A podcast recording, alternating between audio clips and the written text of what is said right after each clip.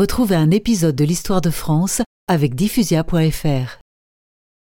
Trois jours seulement après sa reddition, Henri II meurt, seul et dans la souffrance. Ses propres valets pillent sa chambre.